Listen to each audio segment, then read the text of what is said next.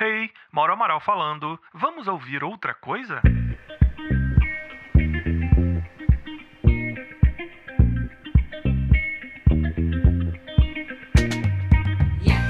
Chegamos ao quinto episódio do Ouça Outra Coisa, com um olhar todo especial para aquele assunto que marcou presença em todos os programas até aqui: a tecnologia a serviço da educação. Sim, porque hoje, no podcast da equipe da Outra Coisa, um escritório de design de produtos digitais que transcendem as plataformas, o papo é sobre como podemos repensar a forma de transmitir conhecimento. Meu papo foi com o Marcelo Glass, meu co-host na temporada, e seu sócio, o Fernando Tchê Gouveia. Juntos, aprendemos que pesquisar, projetar e fazer crescer projetos de educação envolve um olhar atento à natureza humana, naquilo que ela tem de mais particular: preferir o amor à dor. Sim, porque a sala de aula tradicional acaba por se reduzir a momentos não muito agradáveis em alguns casos, seja por abordagens que não acompanham a velocidade de nosso tempo, seja pela falta de diálogo com uma matriz de pensamento mais conectada e proativa. E é aí que o digital e a metodologia que nasce a partir dele podem trazer novas lições. No programa de hoje, vamos falar sobre esse movimento e de outro, a origem do Joco, que nasceu dentro do escritório de Gluz e Tchê e hoje conta com uma equipe dedicada ao desafio de gerar aprendizado em micromomentos que antes eram desperdiçados. O papo a seguir vai apresentar alguns dos elementos que formam a metodologia da Joco, como design conversacional, microlearning, aprendizado adaptativo e gamificação. E também vamos aproveitar para debater sobre o impacto da pandemia de Covid-19 no segmento de educação no Brasil e no mundo. E aqui já vai um spoiler: você vai se surpreender com um fato quase inacreditável, mas mesmo nos maiores centros de tecnologia e inovação dos Estados Unidos, o trabalho está só começando. Só lembrando, a primeira temporada aqui do podcast Ouça Outra Coisa nasceu de um convite muito especial do Marcelo Glass e seu time, que eu, que estou nessa de podcast desde 2008, não pude recusar de maneira nenhuma. A ideia é acompanhar os bastidores dessas e outras soluções que têm por missão quebrar a barreira entre as marcas e a atenção tão dispersa que seus clientes têm hoje. Você vai encontrar o resultado dessa jornada em seu agregador de podcast preferido, sempre procurando por Ouça Outra Coisa, no Instagram, em Outra Coisa Digital, tudo junto, e no LinkedIn, na página oficial do projeto. E se você curtir a forma como eu e o time da Outra Coisa estamos contando histórias em áudio, venha conhecer o meu portfólio em contemconteúdo.com podcasts. Espero o seu clique por lá. E eu, Mauro Amaral, Marcelo Glass e Fernando Tchê, o seu play a partir de agora.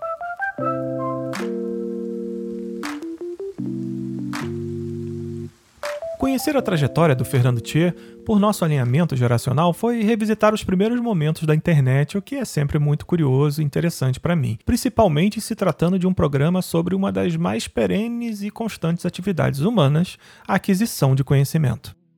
Ex-executivo de uma multinacional, um dos implementadores do SMS no país e testemunha do que veio a partir daí, Tia nos lembra que, para começar, somos de uma época em que a troca de mensagens por texto tinha até outro nome o, eu participei do produto que lançava o SMS na época, que se chamava Torpedo, era o nome dele. Era de uma empresa chamada, na época, é, Telefônica Celular. Era uma ex-teler de celular no, no Rio de Janeiro. Meu contra-cheque, meu primeiro contra-cheque era teler de celular, que chamava. Então, Veio junto com a cartela de ficha de orelhão, né? Basicamente. Exatamente. Exatamente. Para quem chegou tem pouco tempo na internet, é, o Torpedo era uma espécie de Twitter antes do Twitter. Aliás, o Twitter nasceu para ser uma alternativa ao SMS, né? Todo mundo acho que conhece essa história, né? Ele era os primeiros se, os primeiros a é. ativarem contas de Twitter no Brasil tinham que ter um, um ok de um SMS e tal para ativar. O Torpedo era um WhatsApp que custava, que tinha que pagar. Isso. Exato. É, o engraçado é que lá, lá fora nos Estados Unidos ainda, ainda é o que manda, né? O message é o que manda, né? A troca de, de mensagens via, via texto, né? Aqui que a gente substitui por, o WhatsApp. É muito curiosa essa, essa, coisa de contexto cultural. Mas por falar em contexto cultural, é... hoje o nosso papo é sobre algo muito suscetível ao contexto cultural atual, diria um contexto mais mundial até mesmo, né? não exatamente uma cultura de um país. É, tem a ver com toda essa movimentação que aconteceu em 2020, 2019, 2020 e agora 2021, de movimentações ao redor de um grande campo conceitual chamado educação é, a escola foi para casa, a universidade foi para casa, o espaço digital invadiu essa escola para ela poder continuar existindo, assim como outras, outras iniciativas humanas, né? Até mesmo igrejas e casas de show viraram lives, enfim, tudo isso mudou é, para esse ambiente digital. E aí, Gluz e, e Tia, eu pergunto para vocês, como é aprender em 2021 num contexto como esse? Mas, assim, até antes da pandemia, né, a gente tem um contexto de, que a gente fala todo dia nesse, nesse, nesse podcast, esse contexto dos hiperestímulos. Né? A gente está hiperestimulado, a gente tem é, milhares de estímulos pedindo um pouco da nossa atenção e essa economia dessa atenção. E a gente pode imaginar como é que, nesse contexto de todo mundo estar tá distraído entre vários dispositivos e coisas que estão acontecendo no mundo ao mesmo tempo, Parece que o nosso minuto, os 60 segundos hoje tem, poxa, que eram 60 segundos há 10 anos atrás, hoje são 30. Né? É, e, cara, e aí a gente. O aprendizado precisou se transformar também nessa época da distração. Uma parte dele se transformou, como a educação é uma indústria muito conservadora, uma parte se, se, se conseguiu se transformar, outra parte não. E aí veio a pandemia e jogou, jogou sei lá, jogou água, mudou tudo, é, é, tinha um tabuleiro todo, todo certinho, a pandemia foi lá e bagunçou tudo. Mas a gente já tinha essa dificuldade dos hiperestímulos e, e educar passou a ser um produto de mídia há algum tempo. Para você conseguir a atenção dessa garotada, você tem que ser um produto de mídia, descomplica nosso cliente querido. É, é um, é um dos, é, ele mostra muito isso, né? Como é que o professor, como é que a educação vira um produto de mídia. Né? E a gente aqui na Outra Coisa, eu e Tchê, desde que a gente começou a empresa lá em 2015, a gente se se perguntou o que, que seria essa. Hoje, hoje o aprendizado digital, vamos chamar de EAD. Né? O EAD, o cara fica assistindo vídeo e tal. E a gente se provocou a entender como é que poderia ser esse aprendizado, como é que ele poderia ser mais a prova de distração, como é que ele poderia ser mais interativo, como é que ele poderia ser mais divertido, como é que ele poderia usar as ferramentas contemporâneas para que as pessoas aprendessem mais, né? E e a gente, o resultado disso, o Tia hoje é o cara que toca quase 90% da vida dele, ele toca um produto chamado Jogo, que é um produto de educação, que é um spin-off de outra coisa, que ele tenta justamente resolver esse problema da distração, né, Tia? Tem, uma, tem um negócio muito louco quando a gente fala sobre o digital, é que geralmente quando as pessoas vão para o mundo digital, elas pegam a experiência do mundo físico e digitalizam a experiência. E o que aconteceu com a educação foi exatamente isso. O problema é que a experiência física da educação já não estava mais funcionando como antigamente, porque a galera já tinha mudado. Já era pouco interativa a história da sala de aula, né? Então, na verdade, quando houve essa migração dessa digitalização que a galera fala, é, foi, foi, isso, meio que, ah, beleza, eu gravo a minha aula, é um professor lá na frente e eu assisto alguém falando, como eu assistia alguém na sala de aula. E, e aí a, a, a preocupação e o cuidado que a gente teve foi é, não simplesmente transformar uma experiência que já não que já não estava funcionando tão legal no físico no digital. Então, o que, que a gente podia fazer de diferente?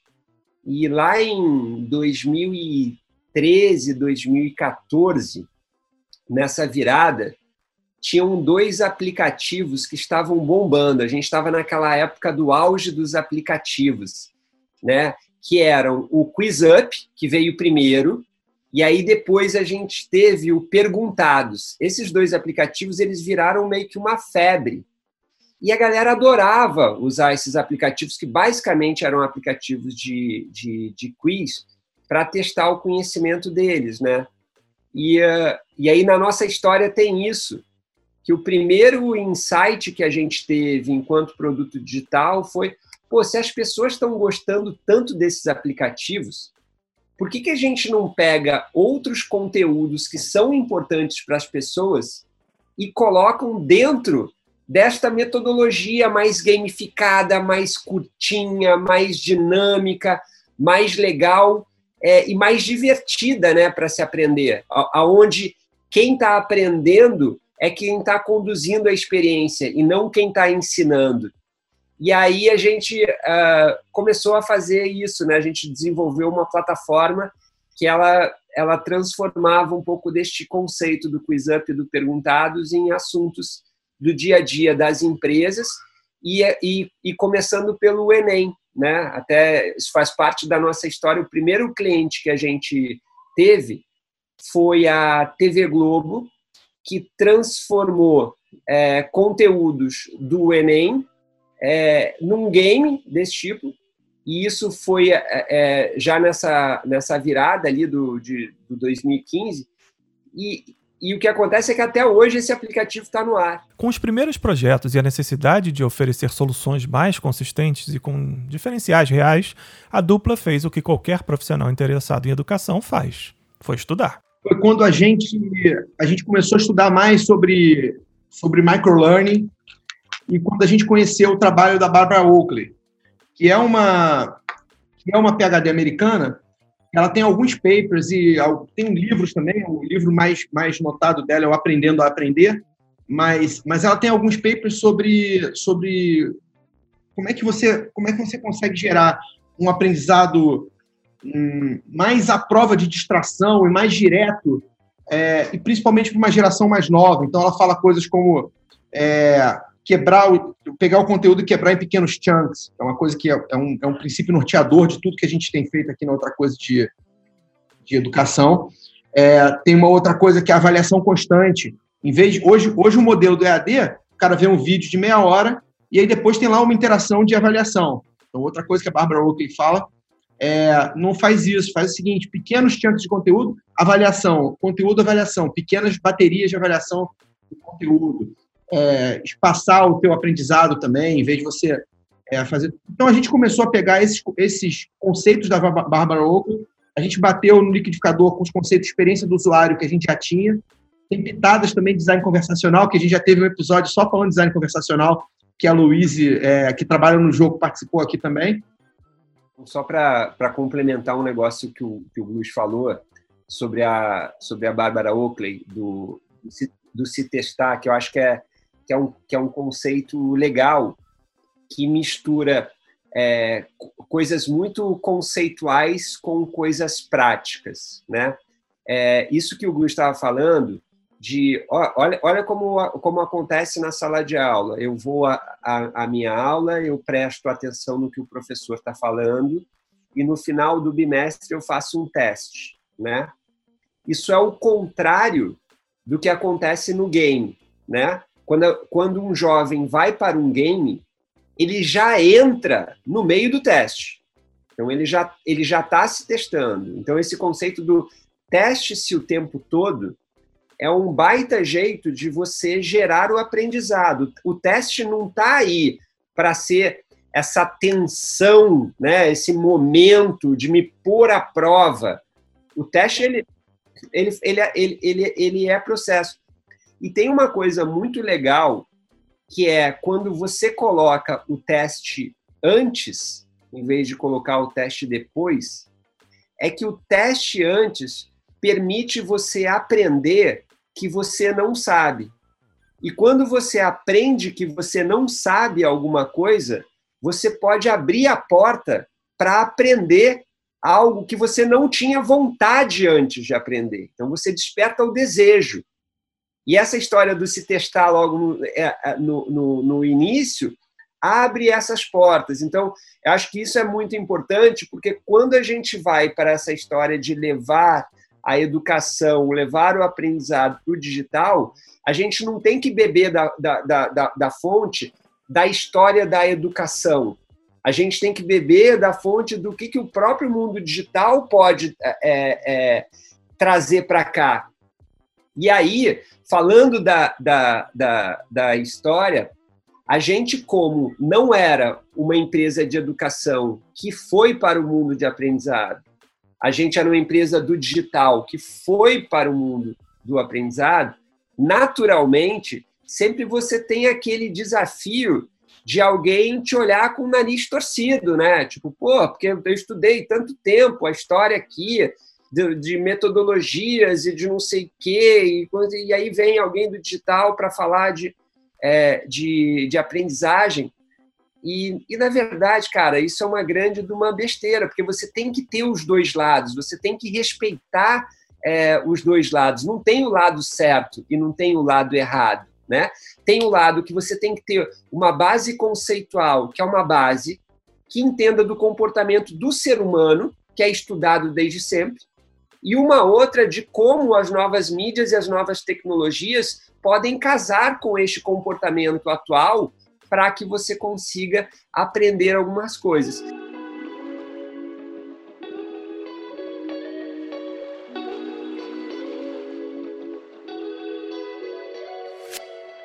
E já que estávamos entrando no ambiente das metodologias, que particularmente curto muito, me veio uma questão relevante. Ainda que seja tudo muito novo, daria para traçar uma linha evolutiva dessa relação entre o mundo digital e a educação? Eu não sei nem responder essa tua, essa tua pergunta, ô, ô, ô Mauro, porque essa história ela tá tão ainda incipiente, sabe? Ela tá tão ela tá tão no início de uma transformação agora que eu nem me sinto tão capaz de contar essa história. A gente ainda está na transformação. Eu, eu, eu, consigo diferenciar, é, vamos falar assim, é, espécies, né, tipos diferentes de experiência de aprendizado digital. E assim, tipos diferentes de experiências. É, se você pensar, é, uma experiência no Netflix, por exemplo, é uma experiência lean forward, lean back.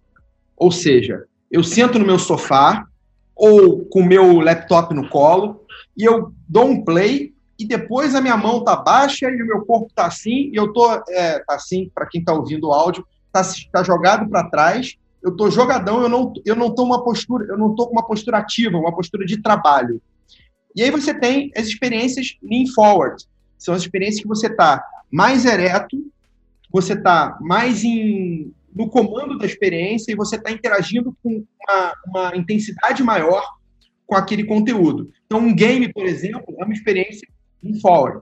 E aí, o que aconteceu com as experiências de aprendizado é que as primeiras eram todas lean back. E até hoje, a, a, a, protagonista do aprendizado, que é o EAD, que é o vídeo de meia hora ou de uma hora que você dá um play e fica vendo, é uma experiência lean back.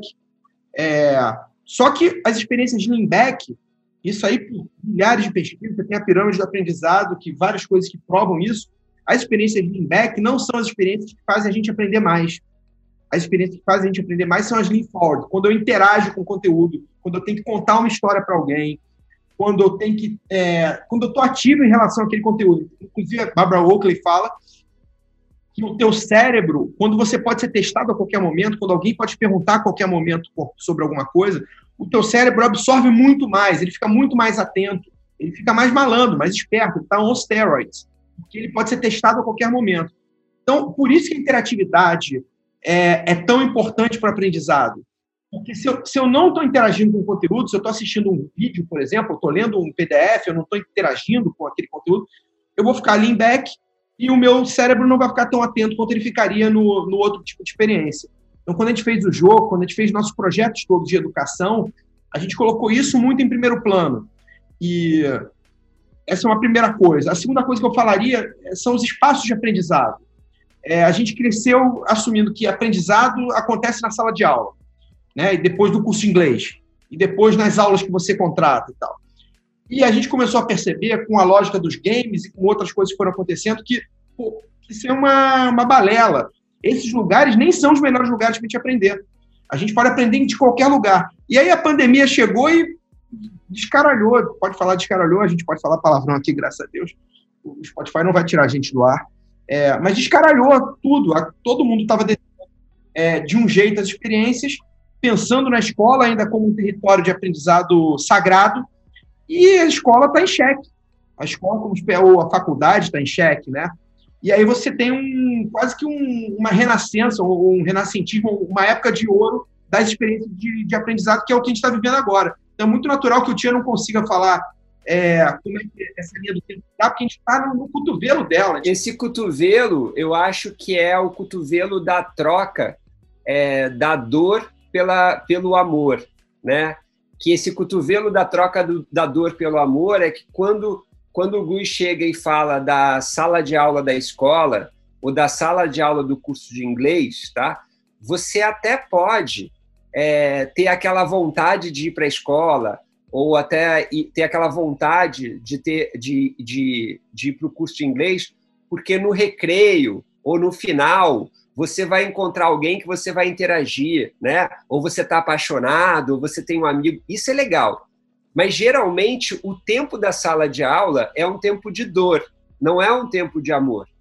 O game, ele é muito mais um tempo de amor, porque você ama fazer aquele negócio, você é apaixonado por fazer aquilo ali, do que do que um tempo de dor. Então, na verdade, a transformação dessa esquina, desse cotovelo, é como a gente pode criar experiências de aprendizado que, que sejam boas, porque a gente acaba que a gente fala muito sobre ah, aquilo ali que aconteceu comigo foi uma merda, mas valeu o aprendizado, sabe? A gente tem muito mais correlação da dor com o aprendizado do que com o amor, mas tem uma oportunidade incrível de você criar coisas agradáveis que fazem você aprender.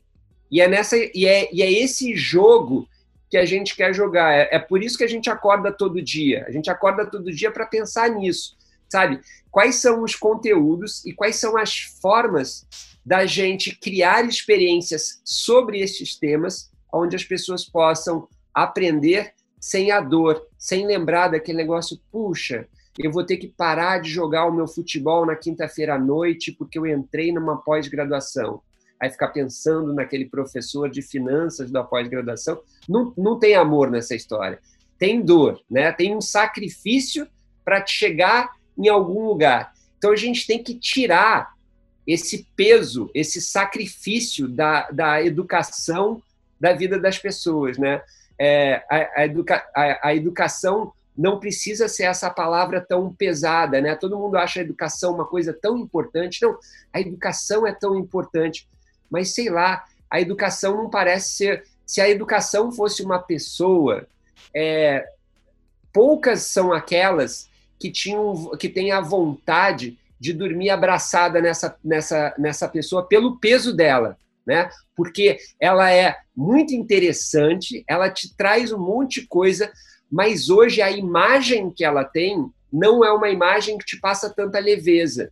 Então, o, o, a gente trabalha para fazer com que a educação seja uma pessoa que você queira dormir ao lado dela toda noite e que ela te passe uma leveza no dia seguinte. Eu li a semana acorda. passada, meu filho joga muito Fortnite, e eu li na semana passada é, um, um, cara, um escritor né, sobre educação, falando o que, que as crianças buscam no Fortnite, nos shooters.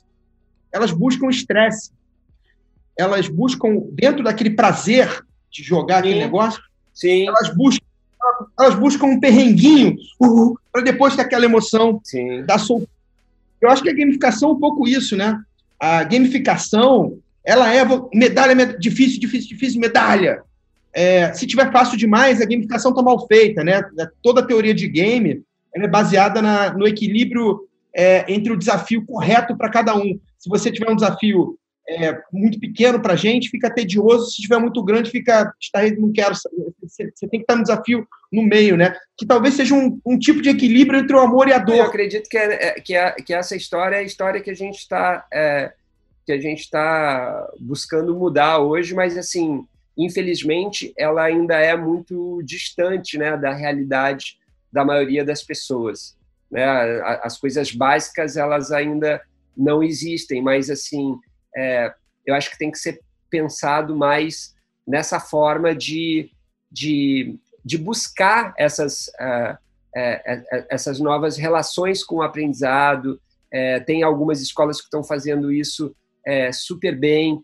No, os treinamentos de empresas também, né? agora nesse período que não dá mais para ter o, o a, aqueles off-sites que as empresas faziam, né? e aí tinha aquelas dinâmicas do tipo, se, se joga para trás que o outro se segura, sobe na árvore, não sei o quê. O que, que é essa subida na árvore do, do digital? Né? Como você consegue trazer emoções nas pessoas através do, do digital? Isso é um super desafio.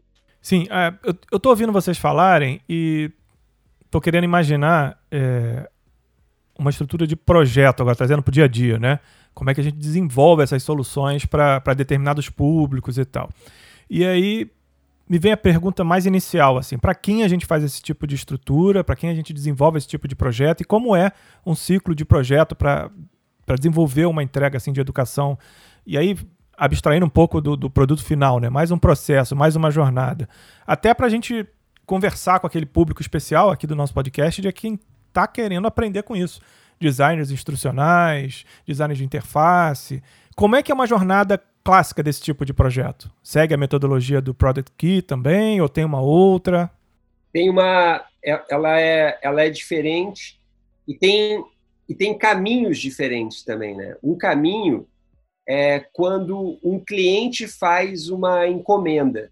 É alguém que quer, que quer criar uma experiência mais agradável de um conteúdo da própria empresa. Pode ser o onboarding da empresa, pode ser a parte é, de produtos da empresa, é, cultura, é, etc, etc. Então, você tem um. E, e aí o que, que acontece? Aí a gente tem uma metodologia e uma tecnologia onde este conteúdo que vem do cliente vai habitar a metodologia, a tecnologia e aí chegar para a turma que está dentro da empresa, tá? Esse é um caminho. É, quando a gente passa por esse caminho, a gente está de certa forma ainda habitando o mundo que é o mundo da prestação de serviço, né? Porque eu recebo um briefing e aí crio aquilo.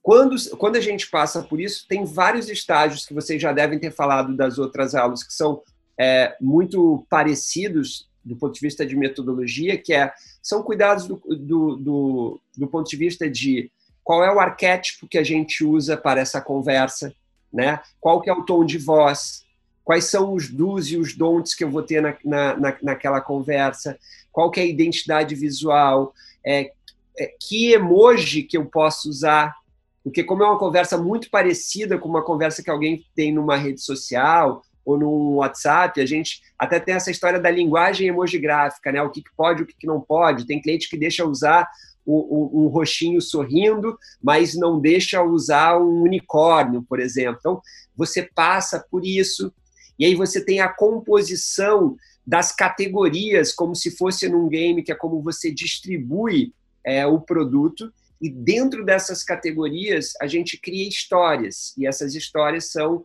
as jornadas de conhecimento, que duram cinco minutos. Então, a gente olha para aquele briefing, e, pro... e aí tem, obviamente, a parte do design visual também, né? Porque aí você tem os cards dessas jornadas, você tem as cores que o produto leva, tem todo esse processo. Isso é quando vem de um cliente. E aqui a gente tem uma fronteira interessante que deu origem a Joco, que eu batizei aqui, para efeito do nosso podcast, de virada proprietária.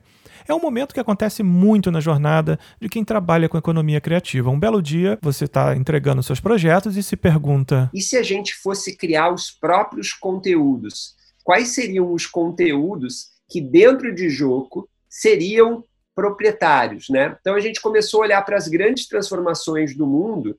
E, e, a partir dessas grandes transformações do mundo, a gente setar esses assuntos. E aí começou a desenvolver produto proprietário mesmo, sabe? Sobre consciência alimentar, sobre transformação digital, sobre soft skills. Então, aí a gente começou a, a, a, fazer um diferente tipo de projeto, que era a gente cria esses produtos e leva esses produtos para serem implementados dentro das empresas. Então, por exemplo, na TV Globo hoje, a gente usa um produto pronto de transformação digital para ajudar a galera que trabalha na TV Globo a desmistificar um pouco dessas mudanças do mundo. Na Estácio, a gente usa um produto que a gente fez sobre soft skills para os alunos que estão entrando hoje na, na, na faculdade entenderem melhor o que, que é resiliência, o que, que é flexibilidade cognitiva, o que, que é empatia, elementos super importantes para uma nova vida que eles estão começando ali naquele momento. Né? Enfim, tem os dois tipos de, de, de projetos.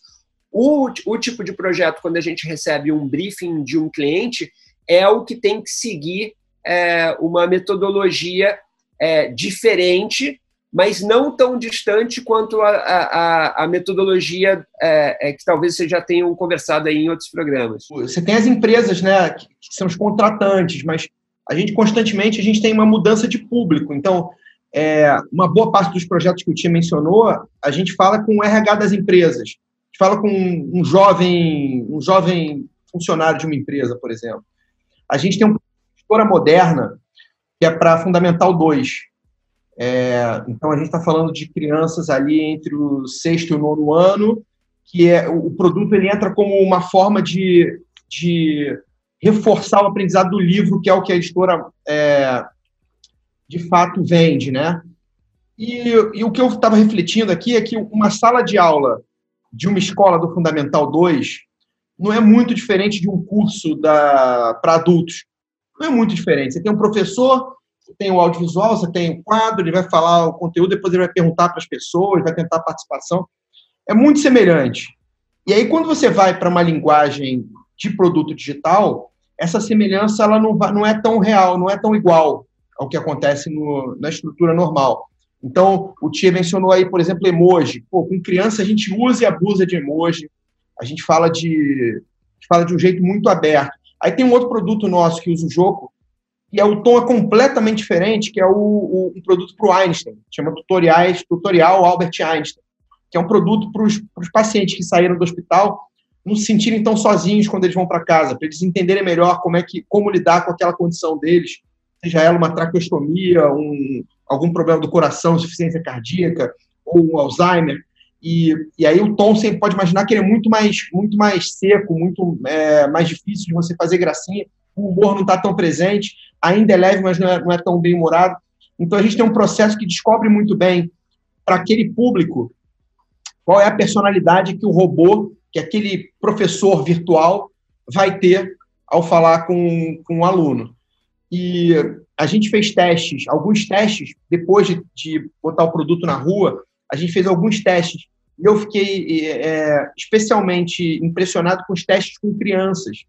A gente fez testes em três praças do Brasil, fez é, Recife, São Paulo e Rio, e a gente levou o produto para criança e a gente é, chegou à conclusão. E aí as crianças elas falavam: é, Pô, é muito engraçado, porque eu não sei se isso é dever de casa ou se é um game. É as duas coisas, mas não é nada. Eu falei, quando eu ouvi isso aqui, tem uma gravação disso, eu vou botar no meu áudio, ficar ouvindo, porque é, é na veia, assim, foi exatamente o que a gente queria, era estar nessa interseção do dever de casa com a diversão, né? Ou como o Tia tinha falado antes, da dor com o amor, né? É, é, então, assim, você, pelo tom de voz, você consegue é, imprimir é, naquele interlocutor, naquela, naquele usuário, um jeito, um universo, né? Você consegue é, brincar mais ou menos. E, e, então essa parte da personalidade do robô é muito importante. A gente tem uma metodologia que o Tia mencionou aí, é a metodologia de arquétipos, que é muito feita para isso também. É, é, louco isso, né? Que é, a, a, gente a gente está falando de dois exemplos onde um usuário tem 12 anos de idade e o outro tem 62 anos de idade, né? que é a diferença da editora moderna para o Einstein.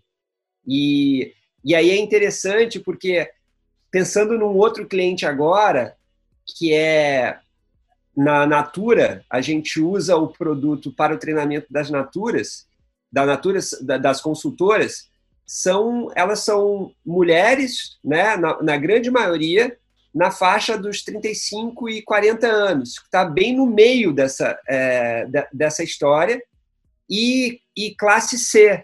Né? Então, a gente está levando a, a, a tecnologia e esse tipo de experiência para pessoas de idades muito diferentes e classes sociais muito diferentes. E aí a gente fala, pô, isso de alguma forma deixa a gente chocado. Na verdade, não deixa chocado. Por que, que não deixa chocado? Porque o WhatsApp funciona para criança de 12 anos, para o idoso de 62 e para consultora é, de 40 anos, entendeu? Por quê? Porque é uma conversa. A gente, a, quando a gente usa a conversa para isso, a gente não está inventando uma tecnologia ou um aplicativo que você precisa descobrir como você faz algo completamente novo. A metodologia, ela nada mais é do que ser alguma coisa conversa conversacional totalmente intuitiva, que no primeiro uso as pessoas já conseguem é, entender como aquilo funciona e evoluir, né? Mesmo sendo pessoas de diferentes classes sociais e, de diferentes é, faixas etárias.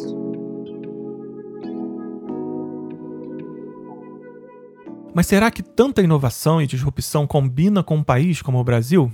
Veja, eu sou filho de professores, eu mesmo estou aprimorando minha formação a partir de um mestrado para quem sabe me tornar um, mas na educação de base, nos primeiros ciclos, tivemos um episódio recente, a pandemia, que expôs um gap tecnológico evidente. A tecnologia até existe, mas ela não chega em todo mundo. Eu não poderia perder a oportunidade de levantar o assunto. Como uma startup como a Joco se posiciona nesse cenário? Dá para rascunhar alguma função social da sua atuação? Esse gap que você está falando, né? Quando a gente pensa em escolas públicas, necessariamente a gente passa pelo governo. Então a gente sabe que não é uma tomada de decisão é muito simples, não é algo tipo, pô, legal, tem uma startup ali, olha que solução legal essa startup, mete para dentro agora e amanhã todo mundo que estuda em escola pública tem acesso a, a essa solução, né? Isso acontece, esse é um, esse é é um, é um problema, ao menos que eu vejo desse lado do, do, do, do governo. E ainda mais o seguinte, as decisões, quando a gente pensa nesse tipo de educação que você puxou, que é a educação mais né, é, é, da escola, né? Todas as decisões sobre, sobre educação, e esse sempre foi um grande problema que a gente teve quando a gente ia para esse mercado, que era o mercado mais escolar, cara, são decisões muito longas, né? É história tipo, eu decido hoje em março de 2021 sobre o que, que vai acontecer em janeiro de 2022 não é o que vai acontecer no segundo semestre de 2021, entendeu? É um mercado muito descolado dessa velocidade do mundo, ainda, é, infelizmente. Essa, essa cultura meio startupeira, tipo, faço, erro e aprende, é, não, não, não, é, não, não é uma realidade é, na galera hoje, tá? E aonde ela pode ser uma realidade é justamente é, nas escolas particulares. E a realidade das escolas particulares é meio que assim: metade das escolas particulares elas são de grandes grupos educacionais, né? Tem muito tubarão já nessa história, né? O mesmo cara que é dono da cerveja é dono de um, de um grupo educacional, né? São, são gigantes que, que, que Cada vez menos grupos, né? É, cada vez, cada vez menos, menos grupos, grupos, é um mercado super franquias. Exatamente. Uhum. E aí, esse, e, e aí, e, e sim, esses estão tentando, dentro dos seus sistemas de ensino, colocar é, funcionalidades no sistema de ensino que vêm das startups. Então, isso realmente está acontecendo. Teve algumas faculdades, tipo, ah, vamos liberar isso aqui, vamos liberar os nossos cursos. Teve operadoras de telefonia também que fizeram isso. Tinham alguns produtos que eram produtos de educação que liberaram gratuitamente teve muita iniciativa.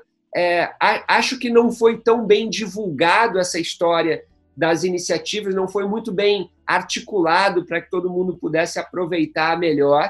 Mas não dá para dizer que durante a pandemia, do lado de escolas particulares ou do lado das startups, como o próprio Descomplica, que o Gus falou, o Descomplica também colocou alguns materiais, inclusive junto com operadores, é, não dá para dizer que não rolou sabe? É, esse, esse tipo de coisa.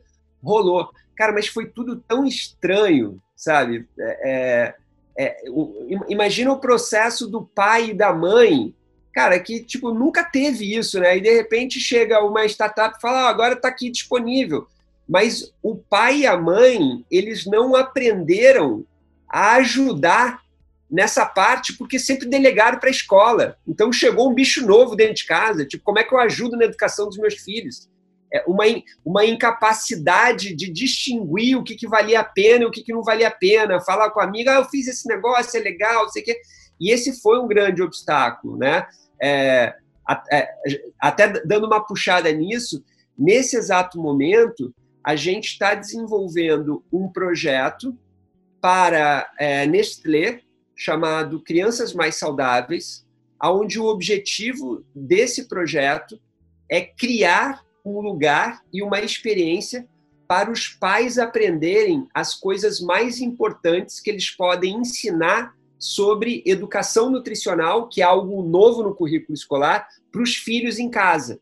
Então, é, é, é tipo, eu ensino os pais primeiro para que eles possam ser atores dessa educação nutricional em casa e também os professores. Então, o produto ele vai ter uma versão para professores e uma versão para pais.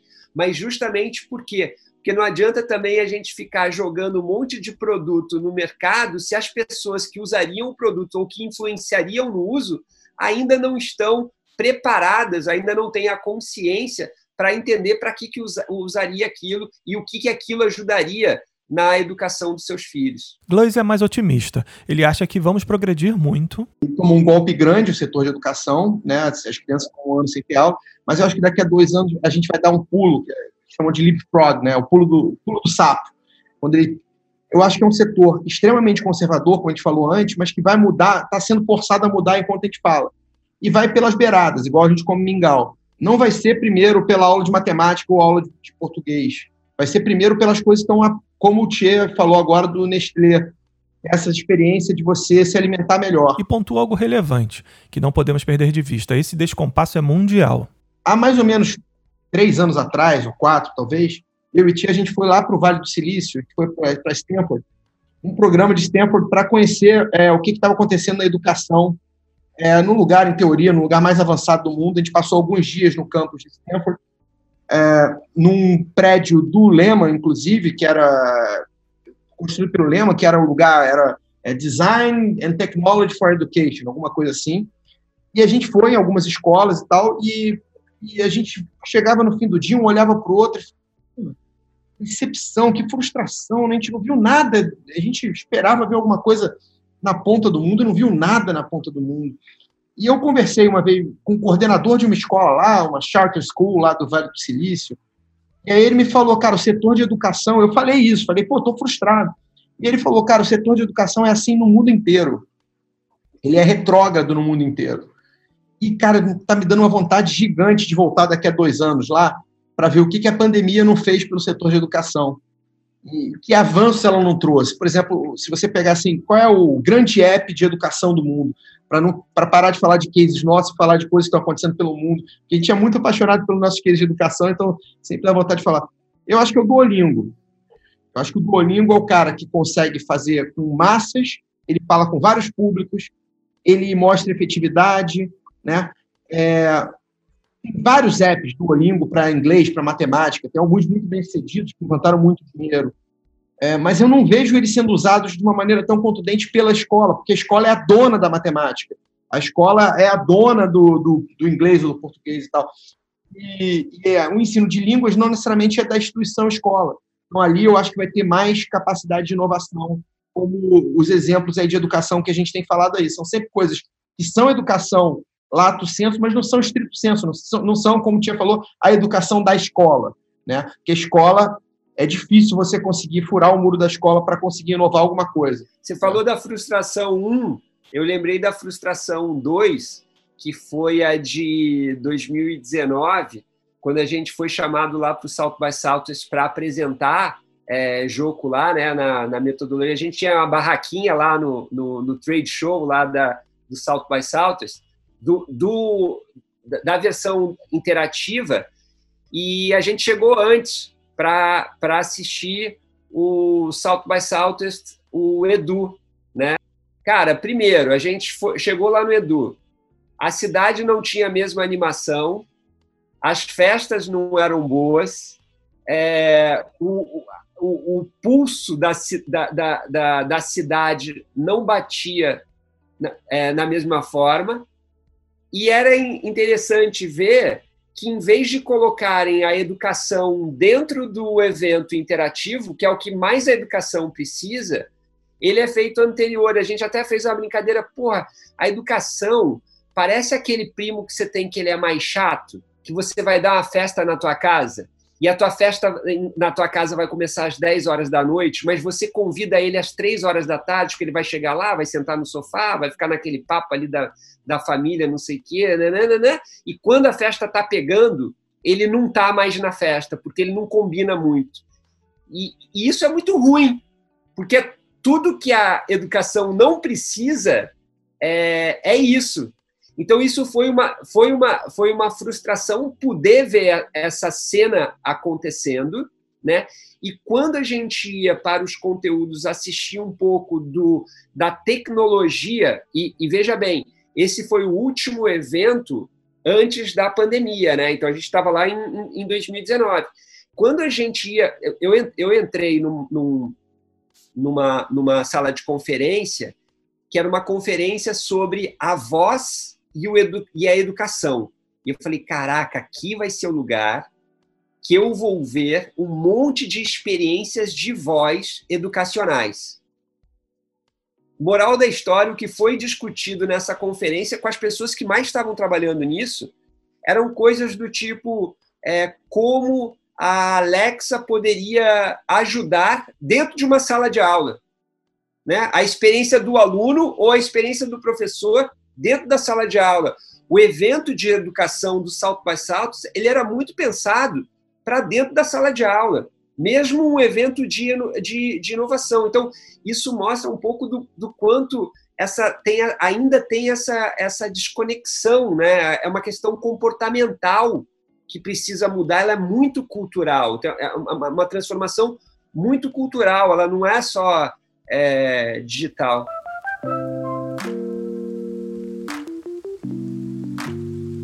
Seguir em uma jornada de conhecimento. Peraí, aliás, é daí que vem o nome de Joco. Captou? Jornada de conhecimento. Joco.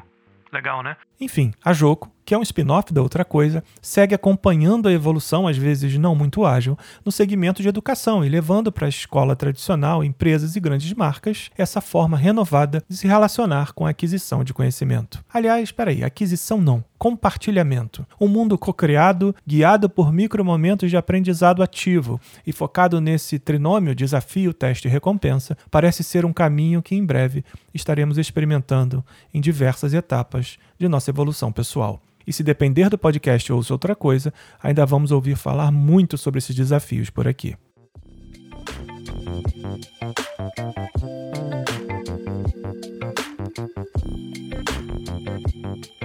Olha aí uma faixa bônus. Ao final do programa, Glush resolveu levantar uma questão interessante sobre essa nossa experiência. Como o podcast se encaixaria nesse mundo de educação participativa? Acho que a grande sacada do podcast é que ele é, um, ele é uma segunda coisa. Você, não precisa tá, você pode estar fazendo qualquer coisa, ouvindo aquilo e aprendendo alguma coisa.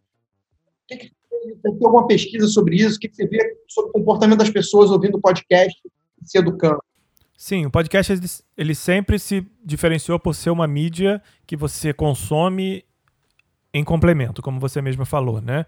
Em uma pesquisa recente, se não me engano, de 2019, ela apontou que o primeiro item, o primeiro momento de consumo do podcast é em, em deslocamentos, trabalho casa, trabalho lazer, 71% em média. Depois vinha tarefas domésticas. E aí entra lavar louça, varrer casa, é, dar uma olhada no que tem que olhar. É, isso sofreu impacto, ob obviamente, por causa de pandemia, porque os deslocamentos foram cortados no primeiro momento e se mantém na média até hoje. Isso aí mexeu em consumo, mas depois ele voltou, as pessoas se ressignificaram e precisavam ouvir, né? No que se refere à educação, no ranking, qualquer ranking que você foi, da Apple, é, do Google, do Spotify, os podcasts de idiomas, por exemplo, são os mais ouvidos do mundo. São os mais disparados mais ouvidos do mundo. Mas eles ainda carregam um pouco do repeat class, sabe? Aquele, mod aquele modelo de traz vocabulário, traz uma estrutura gramatical e pede para repetir. Mas o próprio Spotify, em palestras recentes, se não me engano foi no UPix, aquele evento online que teve do UPix, é, mostrou alguns dados de formatos inovadores de educação que aconteceram durante a pandemia. As crianças foram para casa e precisaram ressignificar o espaço doméstico. Tinha podcast que durava, por exemplo, o exato tempo de crianças escovarem dentes. Olha só. para poder pegar esse momento e dá uma, uma dica ali tanto de saúde bucal como do, do entorno ali da vida da criança em relação a, a bem-estar, no momento ali nos 5, 6 minutinhos que ela está escovendo o dente. Então houve uma ressignificação de tempo, é, se perdeu o contexto, né? Muitos dos contextos se perderam, contexto de moda, por exemplo. Você hoje em dia está comprando roupa de, de, da cintura para cima, basicamente, né? Porque você só está aparecendo da cintura. Viramos todos um, apresentadores do Jornal Nacional. Só estamos aparecendo de, da, da cintura para cima. Então, tem estudos apontando isso, que o contexto de moda mudou, ela se direcionou para o conforto em vez da estética, porque você está em casa. E o contexto de consumo de podcast também foi alterado. Então você altera o tempo de programas, eles passam a ser mais curtos, eles tendem a ser mais explicativos e para a educação sempre funcionaram como ferramenta complementar, mas ainda cabe muita inovação. Você pode lidar com narrativa. Eu adoro podcast de história, por exemplo. Já indiquei para os meus filhos podcasts de história. Ah, preciso estudar Estado Novo. Ó, tem esse episódio aqui do fulano que ele é, de forma muito lúdica, explicou tudo que você precisa saber. A gente tem o caso do Presidente da Semana, que foi um, foi um best-seller aí na, na, na, campanha, né? Que ele fez a, a, trajetória e é legal e serve também para várias camadas de estudo, por exemplo. Tem a gente que gosta de história, mas quem lida com até arquivologia, por exemplo, porque ele evoluiu na maneira como ele lidou com fontes documentais. Ele só tinha texto, depois ele começa a ter a primeira gravação de voz, depois ele tem transcrição, é, captura de som de, de, discursos que foram feitos na TV, é até uma, uma, uma arqueologia de mídia, né? Para você ver como a gente tem potencial. Mas assim, né? da série, da série não seria do caralho? Não seria do caralho podcast se você, quando estivesse contando essa sua história e falando, em vez de você falar, é, a pesquisa dizia que 71% das pessoas usam o podcast pra, enquanto estão se deslocando. Não seria do caralho se fosse assim? E aí, você acha quanto, qual você acha que é o principal uso de podcast? Aí eu falo, é, eu falo lavando louça. Não, não é lavando louça, é se deslocando. Não seria muito mais interessante, como eu, eu, eu acho assim, eu acho que seria muito mais, é, do ponto de vista de absorção de aprendizado, seria muito mais efetivo do que o áudio puro. Me incomoda no podcast o áudio monolítico um áudio eu não consigo influenciar no áudio. E, eu, e o podcast, com comando de voz simples, eu conseguiria fazer uma experiência lean back, que eu estou lavando louça, estou fazendo qualquer outra coisa, mas com pequenas interações de voz, alterar o que o podcast está falando para mim. Então, deixo aí o, o, o desafio aí, você que está se especializando no seu mestrado em podcast, para colocar podcast falta interação, na minha opinião. O plano secreto com esse podcast aqui é porque na edição do primeiro episódio a gente tirou. Mas o meu plano secreto com esse podcast aqui é sair com o product key do podcast para lançar no mercado. Eu já, já cantei essa pedra aqui. Tem essa questão da interatividade, tem essa questão de você compartilhar pedaços nas redes sociais, que hoje não é possível, por exemplo. Você marcar um pedacinho do áudio de alguma forma e, e jogar no, no, no Twitter, no Clubhouse, onde é que for, cinco segundos daquele Claro, você pode fazer isso extraindo, como a gente está fazendo aqui, extraindo áudio, jogando no Motion, mas de forma orgânica, como se fosse um compartilhamento, como é de um texto do Twitter, você ainda não consegue fazer. É, você ainda até consegue fazer algo que, que, lembra um pouco multimídia, que o formato AAC do, do, do, da Apple permite que você encapsule é, imagens também, né? Eu, a gente pode estar falando aqui, pode estar aparecendo a foto da, da visita de vocês no, no, Texas lá. Só na Apple, no Spotify não, né? Só na Apple. Só na Apple, é só na Apple. E a Apple está perdendo a liderança para o Spotify aí. Um outro número importante aí, é 45% das pessoas que começaram a ouvir podcast depois que o Spotify chegou, ouvem pelo Spotify. Então ele chegou mesmo com o pé na porta, né? Eu fiquei pensando nisso, o quanto é, a história também do, do, do, podcast, ela não, ela não dá muito aquela sensação que você falou da, das tarefas domésticas, né? Daquele negócio que aí tem muito menos dor e muito mais amor, né? Que, que é você deixa aquele negócio rolando ali e, e, deixa que alguma coisa que vai ser dita, alguma coisa que vai entrar pelo teu ouvido, vai te surpreender e vai te fazer sentir bem quando toca aquela música que você não esperava no rádio, sabe? duas métricas que a gente tem no mundo do podcast é para medir esse sucesso é se o ouvinte responder a você enquanto está ouvindo, achando que você vai ouvir, do tipo assim, ah, concordo, você falou um negócio aí que eu concordo. Isso é uma métrica de sucesso absoluta. E a outra, é, é para quem ouve dirigindo, você não sair do carro até terminar o episódio. Ah, já fiz isso. Eu também. Serial eu fazia, Projeto Humanos, eu já fiz várias vezes. Estou parado no estacionamento do Barra Shop aqui no Rio de Janeiro. É, to, todos estamos, né? Mas o podcast aqui é, é mundial. Estou parado aqui no Rio de Janeiro, no estacionamento, esperando o Ivan Mizanzuki terminar aquela, aquela narração do, e fazer o gancho para o próximo episódio, 5, 10 minutos ali a reunião atrasando. Isso são duas métricas de envolvimento, né? Que mostram. É porque o podcast, literalmente, você está na cabeça da pessoa, fisicamente aqui, ó, se posicionando aqui. Então, é essa capacidade de desenhar um teatro na mente da pessoa, e aí vem técnicas de storytelling, de sound design envolvendo nisso, que possibilitam esse tipo de interação. E o prazer que dá, o prazer que dá quando ele acaba exatamente quando você chega em algum lugar. Nossa, otimizei meu tempo, foi perfeito. Aí a discussão para outro episódio, né? Que é a, é a, financiarização do lazer, né? A gente vendeu o nosso tempo, aí é um papo para outro programa. Ficando maluco. É isso aí, bateu o sinal da escola então, podemos ir pro recreio. O Ouça Outra Coisa está em todos os agregadores de podcast, no Instagram, em Outra Coisa Digital, tudo junto, e no LinkedIn, com artigos complementares a tudo que você ouve por aqui.